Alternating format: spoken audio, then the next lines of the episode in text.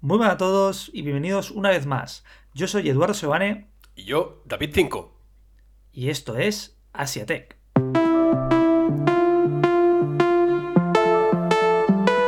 Asiatech, tu podcast de tecnología asiática. Bueno, bueno, bueno, bueno. Molins, ¿qué tal? ¿Cómo estás? ¿Qué nos traes hoy las últimas noticias de actualidad tecnológica asiática? Pues una semana más. eh, seguimos en cuarentena.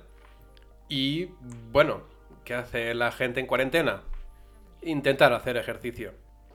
Intentarlo, sí. Porque no, no se consigue. Bueno, ya dicen, la intención es lo que cuenta, ¿no? Eh, sí, sí, sí, sí, sí. Pero, mira, justamente, ¿y quién crees que lo cuenta? Pues nuestros queridísimos amigos de Xiaomi ya saben quién lo cuenta. Y es la Mi Band 6.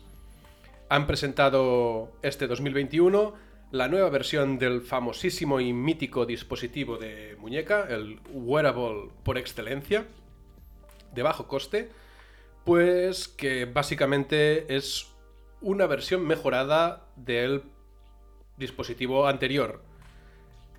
¿Qué nos trae de mejoras? Pues todavía no se sabe exactamente. Eh, sí que han asegurado que habrá igualmente dos versiones con NFC y sin NFC. Y que incluirá más modos de entrenamiento. Directamente 30. Pasaríamos de los 11 que ofrece, que ofrece actualmente la Mi Band 5 a los 30. También se rumorea que podría llevar GPS integrado, pero de momento es una característica un poco dudosa porque encarecería realmente el precio de la pulsera. ¿Qué te parece a ti? ¿Has vestido alguna vez alguna Mi Band? Ostras, ya sabes que sí. He, llevado la Mi Band 2 y la Mi Band 3 porque la 2 pasó a mi madre. Y luego estuve a punto de comprarme la Mi Band 4, pero ya me esperé un poco más. Ya compré comprándome un wearable más, más carillo. Bueno, un Huawei GT2. Y, y la verdad es que estoy muy contento con él. Pero aún así, las Mi Band son la- el, el wearable eso, económico por excelencia y que todo el mundo ha tenido y mucha gente que conozco le va súper bien. Y no sé, me perdí a partir de la 4 que introdujo el color, creo. Me perdí un poco, no, sabía que hizo muy bien la 5. Y ahora la 6, por lo que estoy viendo, lo del GPS no me lo puedo llegar a creer porque es lo que tú comentas. O sea, el precio se dispara. Pero, ¿tú crees que te analizará el oxígeno en la sangre? Es una de las especulaciones que tiene el gran público. Eh, realmente mm, las características mm, se saben en buena parte, pero los mismos de Xiaomi dijeron que habría novedades que no listaban en el mismo momento de la presentación, dejando en pie a que la gente pues eh, pida y, sueñe, literalmente. Y la, otra, la, gran pregunta, o sea, porque esto es la, la gran pregunta de las MyBand, que casi siempre es negativa. Pero, ¿la NFC llegará a España para poder llegar a pagar con ella o no? ¿Tú qué opinas? Pues realmente también esa es la gran pregunta. Eh, como has dicho, eh, justo como has dicho en, en tu caso, de que compraste la Mi Band 2 y luego ese dispositivo pues lo heredó alguien de tu familia, a mí me pasa lo mismo. Eh, yo también, pues desde... De hecho, compré la Mi Band 1, la 1S, la 2, de... creo que podría decir que las he tenido todas. Pero ninguna con NFC. Y siempre es una característica que me gustaría para poder complementar mi teléfono. Porque la verdad es que no me gusta llevar eh, NFC en el dispositivo móvil propiamente dicho. Y en la pulsera me gustaría más. Sí, sí, sí. La verdad es que el NFC. Aún así, est- estuve mirándome cuando estuve con la 3 y a punto de comprarme la 4. De si podía hacerme importarme una, una 4 con NFC. Y si luego podríamos, se podría hackear de alguna manera para conseguir poder pagar con esa MyBand. Y por lo que vi era muy percal, lo que no me quería meter. Y por eso al final opté por, por esperar y más tarde comprarme algo, producto de, de mayor calidad. Pero lo bueno de las MyBand, que es también por lo que cogí el reloj que llevo actualmente, es que las cargabas un día y te olvidabas de ellas. No es como otros dispositivos que tienes que cargar cada día, que al final básicamente llegas a la cama y pones a cargar el móvil, el reloj, los cascos inalámbricos. Eh, no sé, la, dentro de poco la chaqueta con calefacción que tienes también la pones a cargar. Eh, no sé cuántos enchufes necesitarás en tu mesita de dormir, pero muchos a este paso. Eh, sí, la verdad es que yo, es ah, justamente la batería es algo que he visto que no empeora, pero supongo que al mejorar el dispositivo y añadir más especificaciones y más calidades, pues se ve mimbado un poco.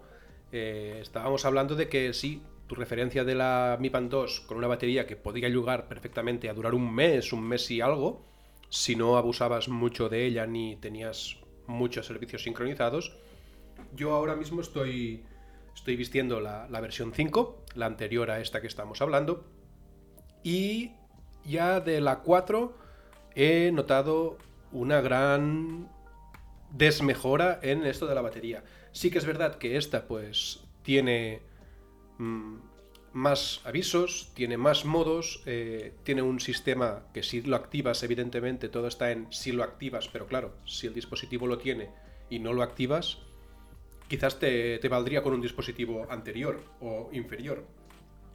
O analógico, al fin y al cabo. Exacto.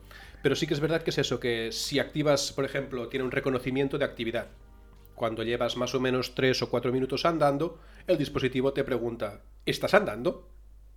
Es una pregunta muy absurda, pero al final la respuesta le sirve para empezar a contar tal actividad de otra forma un poco más precisa, midiendo las pulsaciones eh, cada cierto tiempo, para llevar un control de lo que es la actividad física propiamente dicha. Solo este simple, esta simple especificación, esta simple característica, ya consume bastante batería. Si la desactivas, ganas perfectamente dos o tres días de batería. Ostras, ya, ya. A mí en el, en el reloj que llevo no me dice si estás andando, pero cuando noto que estoy haciendo un ritmo cardíaco más elevado, sí que me dice en plan, ¿has salido a correr o algo así? Y siempre miro y digo, no, no, es que si llego tarde a donde he quedado y, y estoy corriendo pero caminando rápido. Yo no corro solo por necesidad. Tal cual. Pero sí, sí, ya veo por dónde va. Y igualmente, por curiosidad, si tienes todo activado, ¿hasta qué, entorno, cuántos días tiene la MyBand la 5? Pues mira, ahora hará aproximadamente 10 días que la cargué y está en un 11% de batería. Con lo cual, eh, la batería, con todo lo que llevo que es activado, que no es poco, es bastante, el monitorización del sueño la, completa, también hay un medidor de índice de estrés, todo, todo activado, aproximadamente 12-13 días. Está, muy bien. Todo lo que supere para mí una semana ya es fantástico. Sí, la verdad es que sí. Eh, son. Al final nos quejamos por quejar, pero como tú dices, con solo que supere 4 o 5 días, como la mayoría de relojes en versión Android o, el Apple Watch o todo eso, yo creo que es suficiente. Bueno, bueno, bueno. Vamos, pasemos a otro dispositivo de la rama Xiaomi que ya te aseguro que no va a durar 7 días la batería ni de coña, como son los Redmi K40, K40 Pro y K40 Pro Plus, o como seguramente se les llegará a conocer en España, los Xiaomi 11T 11T Pro y 11T Pro Plus. Y te voy a hablar un poco las fichas, un poco la ficha técnica de, ambos. Cuéntame. Que son eh, menos de 200 gramos de peso, 163 eh, por 76 por 7,8 milímetros. Esto de los tres. Los tres también tendrán 6,67 pulgadas, AMOLED, Full HD, 120 Hz. Aquí llega un cambio, los procesadores pasarán de menos a más con el Qualcomm Snapdragon 870, Qualcomm Snapdragon 888 y Qualcomm Snapdragon 888 porque no hay superior. Y partiremos desde los 6,100 más 128 GB hasta en el K40 hasta el 12, 12 con 256 GB, en el 40 Pro 8 eh, con 128 y el 40 Pro Plus con 12 y 256. La batería de los tres serán 4520 mAh, 33 vatios de carga. En las cámaras hay otra diferencia. La cámara principal pasará desde 48 megapíxeles a 64 y hasta 108 megapíxeles. Todas las cámaras delanteras serán 20 eh, megapíxeles, todas tendrán con MIUI 12, Android 11, todas 5G, Wi-Fi 6, 5.1 de Bluetooth y NFC. Todas tendrán huella lateral, altavoces estéreos y aquí viene lo interesante. El precio voy a decir es en China, obviamente sumarle 100 pavos más. El K40 255 euros al cambio, el 40 Pro 355 euros al cambio y el 40 Pro Plus 470 euros al cambio. Y para mí esto lo es un móvil muy a tener en cuenta porque desplaza el Xiaomi Mi 11 para tener un móvil con características inferiores en muchos sentidos, bueno, en unos cuantos sentidos, no en tanto, pero con potencia bruta en el procesador, sobre todo si nos vamos a 40 Pro o 40 Pro Plus. ¿Qué opinas de estos móviles, Molins? Mm, pues la verdad es que estaba ahora mirando eh, este, esta parrilla de, especificaciones en comparación donde está cada una de las versiones en una columna y las tres me parecen muy buen dispositivo.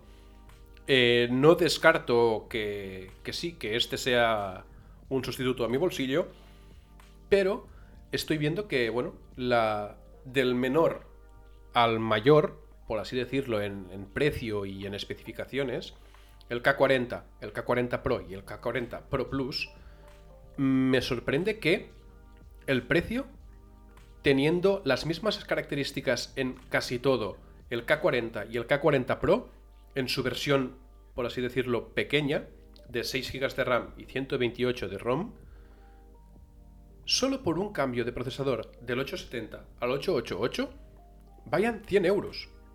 O sea, es un, un upgrade de procesador que aparentemente no sé qué diferencia habrá entre ellos, pero creo que es irrisoria. Sí que es verdad que el 888 es el flagship de, Snapdragon, pero el 870 sigue siendo un, un top line. Pues 100 euros de cambio, no, no lo sé, me parece caro. ¿Tú te acuerdas el otro día que hablábamos de la comparativa con las gráficas? Sí, sí, realmente me acuerdo y, recuerdo lo que, lo que dijiste, que sí que es verdad que es el top, pero no le saca tanto partido, tan, tanta diferencia, ¿no? Creo. Correcto, porque la teoría de las gráficas está muy bien sobre la teoría, pero hay una pequeña diferencia. En un ordenador puedes meterle eh, cuatro pantallas, 4K eh, todas, etcétera, etcétera, y entonces pues una 3090 en comparación con una 3080, pues te puede funcionar. Ahora bien, un móvil que tendrá Full HD Plus de pantalla, sí que es cierto que tendrá 120 Hz de pantalla, pero aún así solo es una pantalla, no es muy grande, no tiene una, resolución enorme. Sí que tiene un refresco bastante grande para la época que estamos, aunque no es de las máximas. Pero aún así yo creo que con una 870 debes ir más más que sobrado. Ahora bien, es lo de siempre. Eh, ¿Aguantará los próximos aplicaciones dentro de tres años? Puede que sí, puede que no, no lo sé, depende cómo, cómo chupe los procesadores. Aún así, para mí la compra sensata, a menos que quieras una cámara mejor, con un sensor con más megapíxeles, es el K40. ¿Quieres una mejor cámara y tener lo último en procesadores? El K40 Pro no me parece una estupidez, la verdad. Me parece menor, entre comillas, como se dice la broma, de calidad-precio, pero no me parece tampoco una estupidez. Ahora bien, el 40 Pro Plus, yo ahí ya es algo que, que, es un poco más difícil de vender, porque te vas a más de 100, bueno, más de 100 euros, te vas exactamente a 115 euros superior, y solo por tener una cámara mejor. Que a ver, que a lo mejor el no es solo los megapíxeles, sino el sensor debe ser mejor. No lo niego. Pero aún así, la gente que busca este tipo de móviles viene por la potencia, no por las cámaras en particular. La gente que quiere una, una cámara se va a otro tipo de teléfono, en mi opinión. No sé, ¿qué te ha parecido esta reflexión? Eh, me parece completamente correcta. Y la verdad que te digo es que además eh, el K40 Pro no dispone de versión de 12 GB de RAM. Solo la disponen la versión pequeña y la versión grande.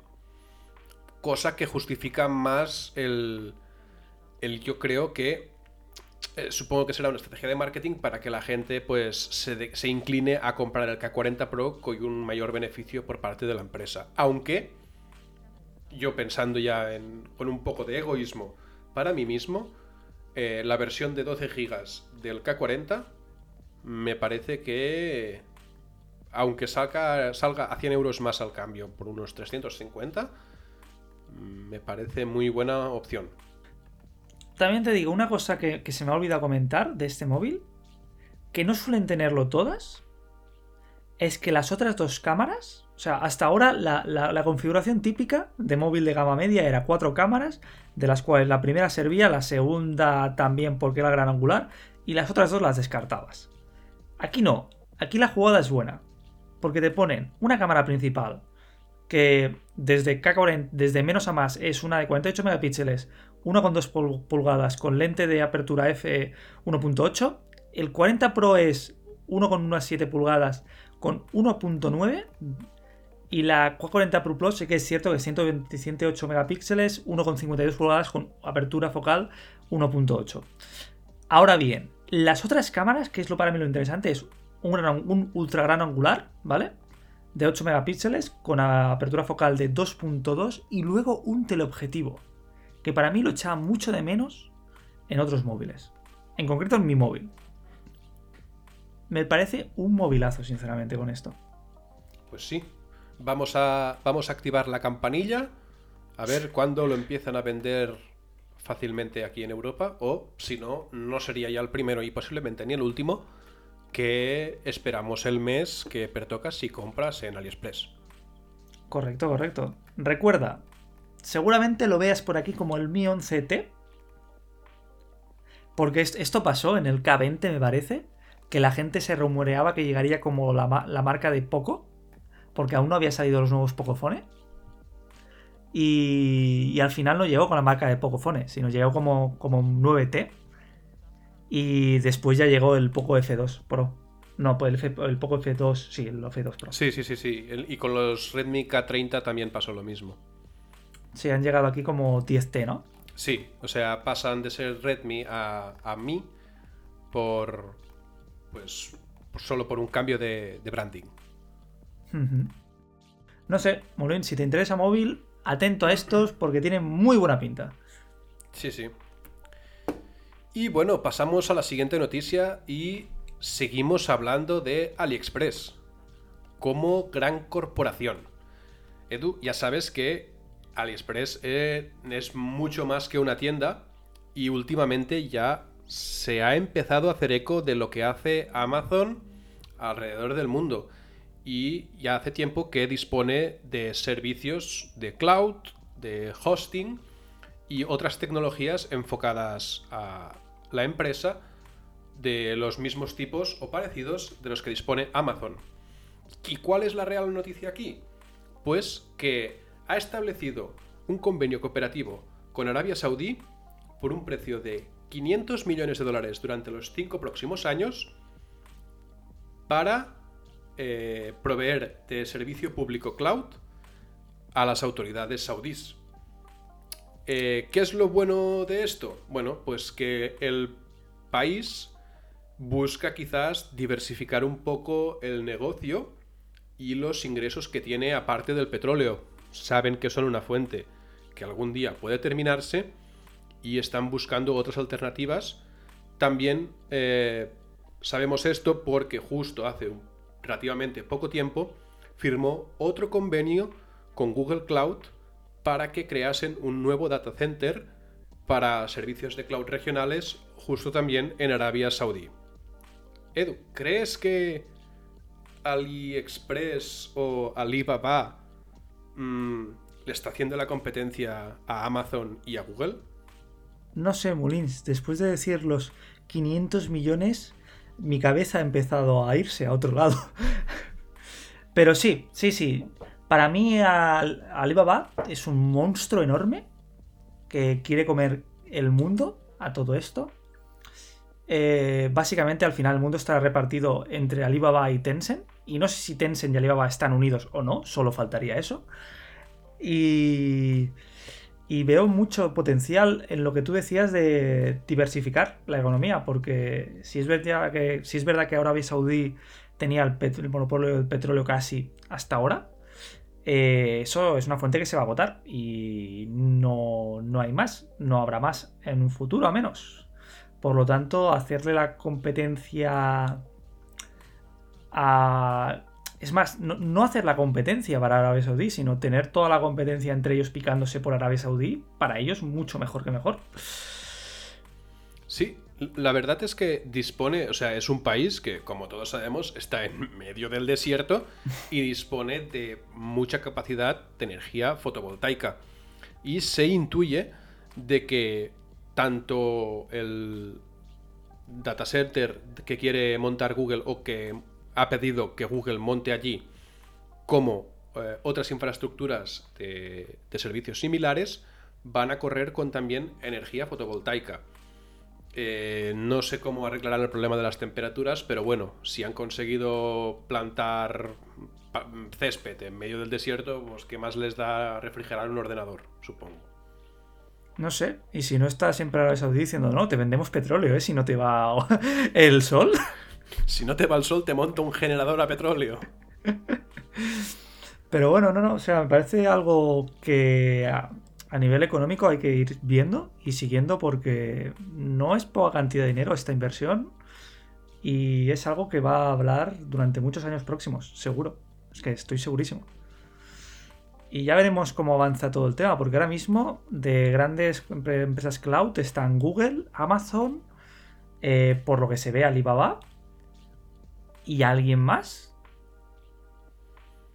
Eh, si nos basamos a pensar en que. Microsoft, Azure, pero. Exacto. Si nos basamos a pensar en que el cloud no existe, sino que es el ordenador de, alguien, em, las empresas de cloud más importantes serían las mismas que poseen más potencia computacional alrededor del mundo y son estas que acabamos de nombrar.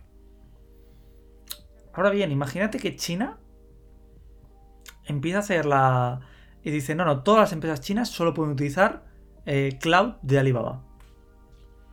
Em, pues me sorprendería, porque, bueno, o sea, realmente me sorprendería eh, a partes iguales de que me parecería absurdo.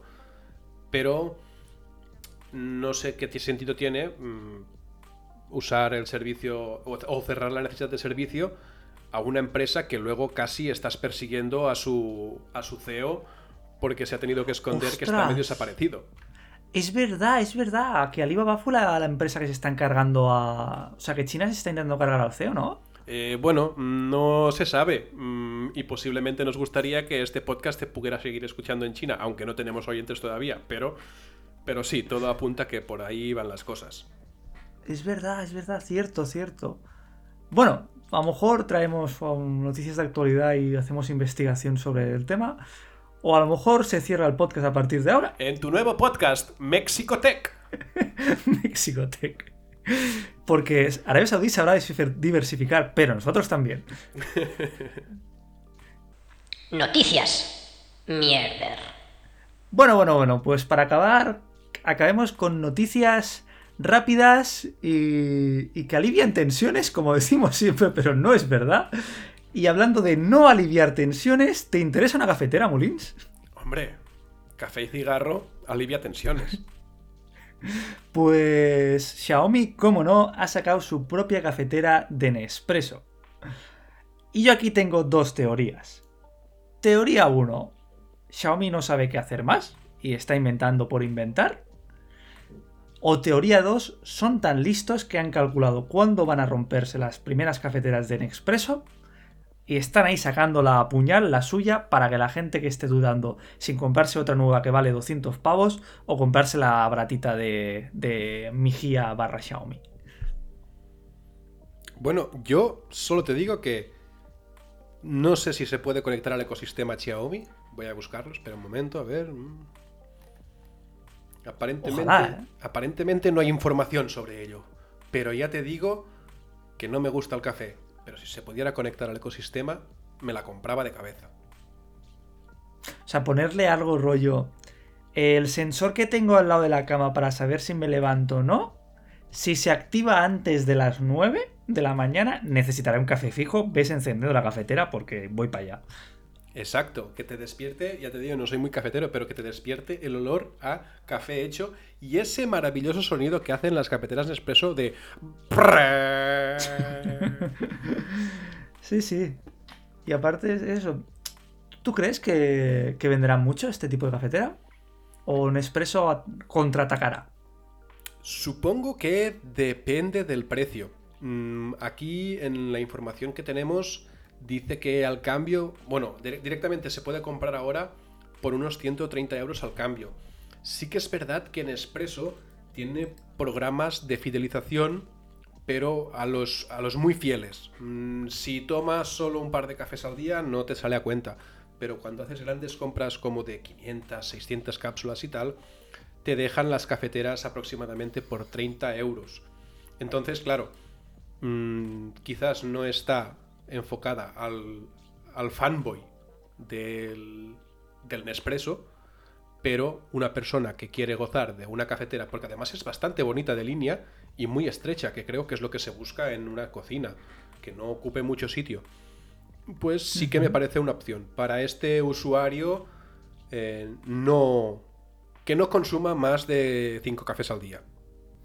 Sí, sí. Incluso yo la vería en oficina, ¿eh? En típico office pequeñito, ahora no porque el tema COVID, pero antes, típico office pequeñito de oficina, puesta ahí, que no molesta. No sé, lo veo bien. Sí, y hablando de, de Office, ¿quieres saber una curiosidad? Adelante. ¿Tú sabías por qué se inventó la primera webcam? No. ¿Por qué, Molins? Pues por una cafetera y en un office. ¿Qué me dices? Cuenta esta historia. realmente, eh, bueno, la, podéis buscar perfectamente por internet, pero eh, la necesidad de crear la primera webcam nació de la necesidad de los programadores vagos que había en una oficina para saber si había café hecho en la máquina o no. Y la única forma de hacerlo desde la silla del PC era pues montar un pequeño dispositivo que grabara en tiempo real y se pudiese ver la cantidad de café que había hecho dentro de la cafetera. Ostras, esto porque me lo cuentas tú, ¿eh? Porque me lo cuenta alguien en el bar y pienso que es una cuñada eh, increíble. Pero ostras, tampoco me extraña, ¿eh? Los informáticos cada vez a lo mejor menos, pero somos muy vagos en, general. Bueno, por eso te compras una Mi Band para que te valore al 100% los pasos que haces. Claro, claro, claro. Tres al día.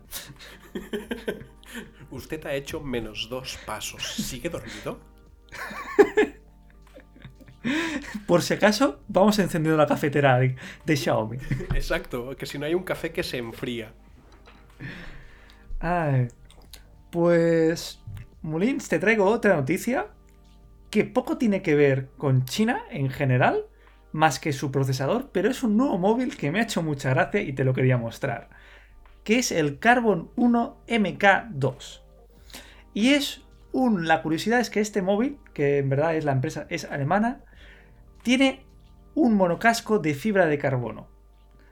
Por lo tanto, proporciona integridad estructural y tiene un peso súper pequeño de 125 gramos, con 6,3 milímetros de espesor. ¿Qué te parece? Pues la verdad es que cuando me has dicho monocasco, me pensaba que era un barco. Cuando me has dicho que era de fibra de carbono, me pensaba que era una lancha. Pues no, no, te estoy hablando de un móvil que se ve que es casi indestructible y tiene componentes, digamos, de móvil un poco antiguo, porque no deja de ser móvil pequeñito, la verdad, es de 6 pulgadas, que a lo mejor a la gente que le interesa los móviles pequeños les puede aficionar. Eh, es Full HD, el procesador es un MediaTek Helio P90, que por desgracia este no cumplía el 5G, solo puedes llegar hasta 4G. 8 GB de memoria RAM, 3000 mAh de batería, algo cortito a día de hoy. Pero bueno, tampoco lo puedes meter en más. en, más, en ningún sitio porque era, es muy, muy pequeño. Y también hay que decir que la pantalla, al ser tan pequeña, entre comillas, 6 pulgadas pequeña, eh, hace unos años esto era una burrada. Y nada, esto tiene una cámara Samsung de 16 megapíxeles, cámara selfie de 20, lo que te he dicho antes de 4G, Wi-Fi, Bluetooth 5.0, NFC, puerto, bueno, eh, puerto tipo C 3.1, huellas dactilares en el lateral, pero aquí viene lo jodido, sale a la venta por 800 napos. Uf. Uf, uf, la verdad es que me parece caro. Sí que es verdad que, es un buen dispositivo. Mm, sí, si buscas un dispositivo de reducidas dimensiones y de tamaño bastante ligero, puede ser un muy buen candidato. Pero 799 euros por un dispositivo de este estilo con un MTK P90, para mí no es una opción. No sé para quién, pero para mí no. ¿Para ti lo es? No, o sea, no porque soy muy fan de, de, de cuanto mejor potencia y menor precio posible para conseguirlo. Hay que decir que el diseño para mí me parece bonito, ya que se parece mucho a las fundas que suelo utilizar yo de, móviles. Y, la verdad es que este móvil, por sus características, no llevaría funda. Y en teoría sería muy pequeño, muy compacto. No sé, hay gente que realmente le gusta este estilo de móvil y por eso existen los, los Apple SE y los Pixel 4a, que son móviles extremadamente pequeños. Pero aún así lo veo un dispositivo muy caro para muy pocas eh, especificaciones. Eso sí, es tecnología alemana. Si alguien le quiere decir algo eso. Mm, A mí la verdad es que, bueno, leyendo un poco más, dice que el secreto de su diseño radica en la tecnología patentada Hybrid Radio Enabled Composite Material. Mm, si luego más abajo dicen que es fibra de carbono, la fibra de carbono ya sabemos cómo se aplica industrialmente. Eh, creo que, que es el intento por algún tipo de inversor de mm, crear su propio móvil por un precio eh, con beneficios mínimos, porque para ser una empresa que antes, al menos para mí, no había sido muy nombrada, con unos beneficios de 800, de 800 euros, que sí es un móvil que he tenido que desarrollar desde principio a fin, no creo que pueda tener beneficios tampoco, eh, un margen muy desmesurado, y mm, no creo que salga bien. Pero, bueno, eh, supongo que la ilusión de, de alguien irá en este producto. Sí, pero no sé, lo voy a traer al podcast porque es un producto diferente. Y la verdad es que los productos diferentes es lo que me gusta de hablar. Para mí hablarte del típico móvil de siempre, Snapdragon eh, 660, 4 GB de RAM, 128 GB de ROM, eh, 2.1 de memoria, etcétera, etcétera, etcétera. Hay 60. Están los Redmi, están los... ¿Cómo se dice estos? Los... Los Oppo, los Realme, los Zopo, los... Sí, sí, están todos. Pero traer algo diferente, pues, oye, me parecía gracioso. Y aunque está fuera de nuestro jurisdicción o prefectura, pero me hacía gracia. Y nada, eso es todo hasta hoy. Y también es- eso es todo para este programa. Así que un saludo y nos vemos. Chao, chao.